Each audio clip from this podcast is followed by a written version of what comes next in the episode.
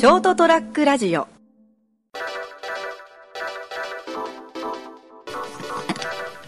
まあ。例えばそのですね。じゃあ豊かさとは何かって言い出したらかなりもうこの番組で扱える話題じゃないじゃないですか、そうですね、もう俺の中で一言金です。ね。うん。もちろんその要するにこうお金でお金しても現金カードまあまあね。おまあお金ですよ。仮想通貨は認め。仮想通貨だろうが何だろうがシステム的に要するに要するにあれでしょ。トレードできるものでしょ、思ってそれを稼ぐ金で力でしょ。そうです。というわけで、えー3月29日エピソード137成田屋デリリウムをお届けしますのは私成田と現金、現生大好きな三池です。まあそのあれですよね。銭や銭、世の中は。まあそまあその例えばそれがあの流通の貨幣が米だったら米なわけでしょ？豊かさの象徴としてのお金ですよ、はい。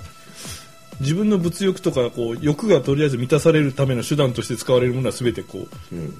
必要なわけですよ。そうそう。ただそれほらあのそれもそれをさえっとかそういう価値観を持つに至ったのはあのいわゆる文化的文化資本とか教養資本とかその自分の親とか親族含めた、えーまあ、社会的なものも含めてねそういったものがあったからっていう前提もあるじゃないですかまあそうですね。簡単に言うと欲しいものが多すぎるんですよ、世の中に。簡単に言ったね 俺が難しくしようとしたのを それでもいいんですけどそれがしかも全て金で買えるからダメなんですよ。まあその例えばさあの健康を害してそれが現在の治療法ではあのかあの医療技術ではどうしようもできなくなった時に あの金で買えないものがあるとかねそうそうです。例えばそのあのある程度のほらそのさっき言った人間的な豊かさと思えるような寛容性とかあの教養とかいうのはそれこそお金がベースじゃないですか。そうですね。あの、広い心も全て金があってこそですよ。うん、あの相手を許す心というのも、例えば親とか学校教育とかそのその社会的な資本があった上で養われるものじゃないですか。でそれがあったから今の自分がある的なものがあるでしょ。だから豊かさという概念ってまあ最初銭や銭やって言ったけど それは茶化すの部分もあったと思うけどものすごくあの難しいなと思うんですよね例えば欧米であるのある程度その教養があったりねあのいろんな豊かな見解とかあのコンプライアンス的なものとか含めて例えばあのなんだろうあのポリポリティカルコレクトネス的なものをきちんとあの理解して発言したり社会的な影響がある人っていうのももちろんあのすごい苦しい状況からそれを掴んでそういう立場になった人ほどそういうことを言ったりするのも含めてそうなんだけども あのそれも豊かさじゃないですか。であのそれを批判する気は全くないしむしろ素晴らしいなとは思うんですけどもあの一概に言うとやっぱそれが貧しいとあのそんなこと言ったらそんな建前みたいなこと言ってみたいな感じであのそういった文化教養を批判する立場ことで自分の立場を肯定しようとするじゃないですか。それは貧しさだと思うんですよ。何の話したんだっけ俺。まあ、あのよくねあの貧困者の中からね偉人が生まれるとかですねいろんなこう言われますけど、あんなのはほんのごく一部なんでですね、まあごく一部だからこそ、あの目指すんですよ。そうそうそうそう。一般的じゃないからね、一方あのちゃんとしたちゃんとしたって言い方あるんですけど、はいはい。経済的に確立された中から生まれてくる偉人の方が圧倒的に多いんですから、うん、まあまあそうですそうです。でまあ苦しい立場からねそのそのあの苦しいというかその恵まれてない状況条件状況の中からねあのよう頑張ったなっていう人もいらっしゃいますよたまにね、いわゆるあのあれですよ。ヤンキーが構成して褒められるのと一緒です。うん、そうそうそう。マイナスがゼロになって褒められてるだけですあれは、うん。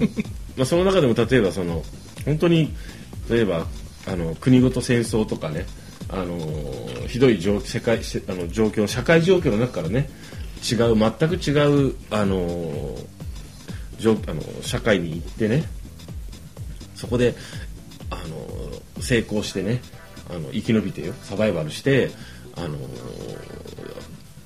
人人類全体社社会全体に貢献するような人がサービスを生んだりあの発明をしたりねあの業績を残したりするのはすごいなという話で別に俺俺がしなくてもいいか。あ の決してあのあれですよボランティア精神で溢れた人とか、うん。あのこう全員の第三者を否定するつもりあもちろんもちろんそういった人は素晴らしいと思います。個人的な感覚としてうん。銭やと思ってるだけなんでそうです、ね。そうそうそうまあ実際俺も銭がないとあの生きていけないからね、うん、ただあのそれだけだと面白くないねっていう。あのまずまずそうなるまず自分自身で独立してさ生きていく自立して生きていくっていうのが目標なんですよね。自分で仕事して働いて生きていく。まず。何の助けもないからさ。まず仕事してあの賃金を得て金を得てね。あの自分自身がちゃんと飢えずに暮らしていけるようになる。しかる後にあの社会貢献社会正義までできたらそしていいなとは思うけどまずその前にまず食っていくだけじゃダメであの自分の人生を豊かにしたいと思うじゃないですか。生活を。世の中にあるいろんな楽しいその文化的なものをめでて消費したい。美味しいもの食べたい。楽しい思いをしたい。いろいろある。あれも欲しい。これも欲しい。もっともっと欲しい。そう。でその中ででもこれはいらないあれはいらないとか趣旨選択するためにはやはりあの経験とか教養とかねあの価値判断基準を設けるための経験がいるじゃないですか。でその中でまず自分が知らないものがあるとか手が届くもの届かないものがあるって知ったりする。でもなんだろう。判断基準を作るそのベンチマークを作るっていうのはすごくあの難しいよねっていう。あのどこまでやっていいかっていう基準を外しちゃったらさどこまででもできるじゃないですか。できるって変ですけどまあまああの下手下手打って捕まったりねあのお縄についたりね殺されたりねあの社会的にこう制裁を受けたりもするけどもね あの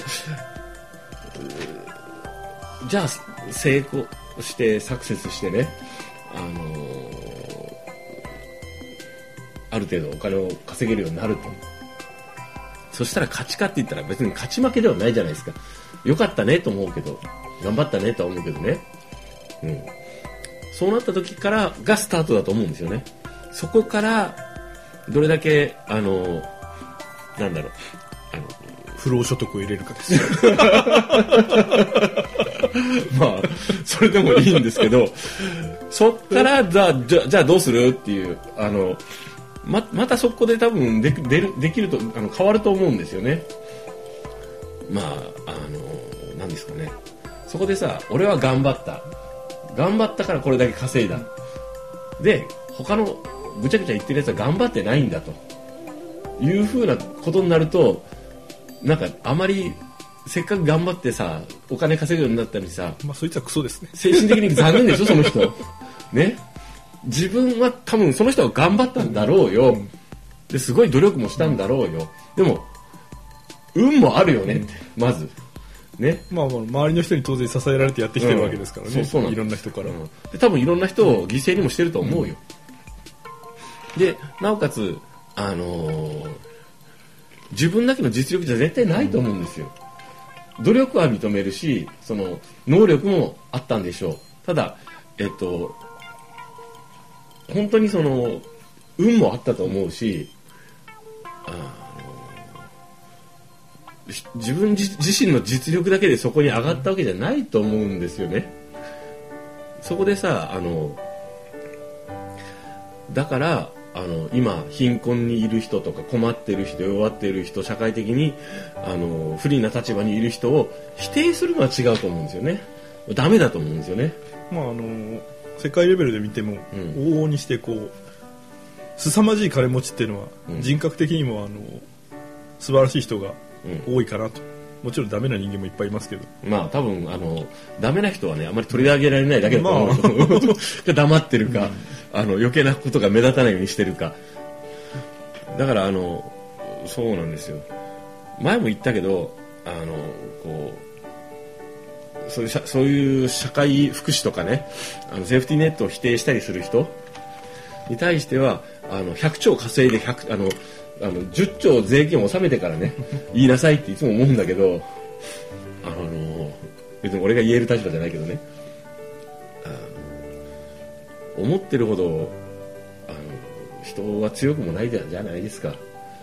ですしあの今いるのはたまたまかもしれないんで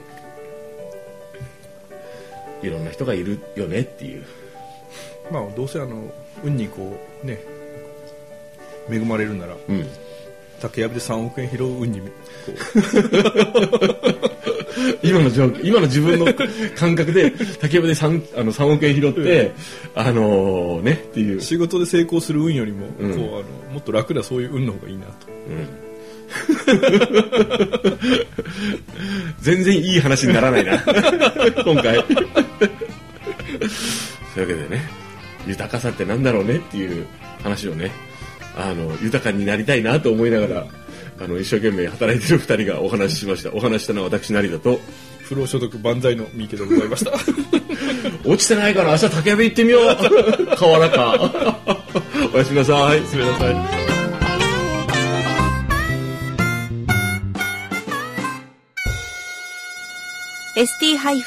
ST-radio.com ショートトラックラジオ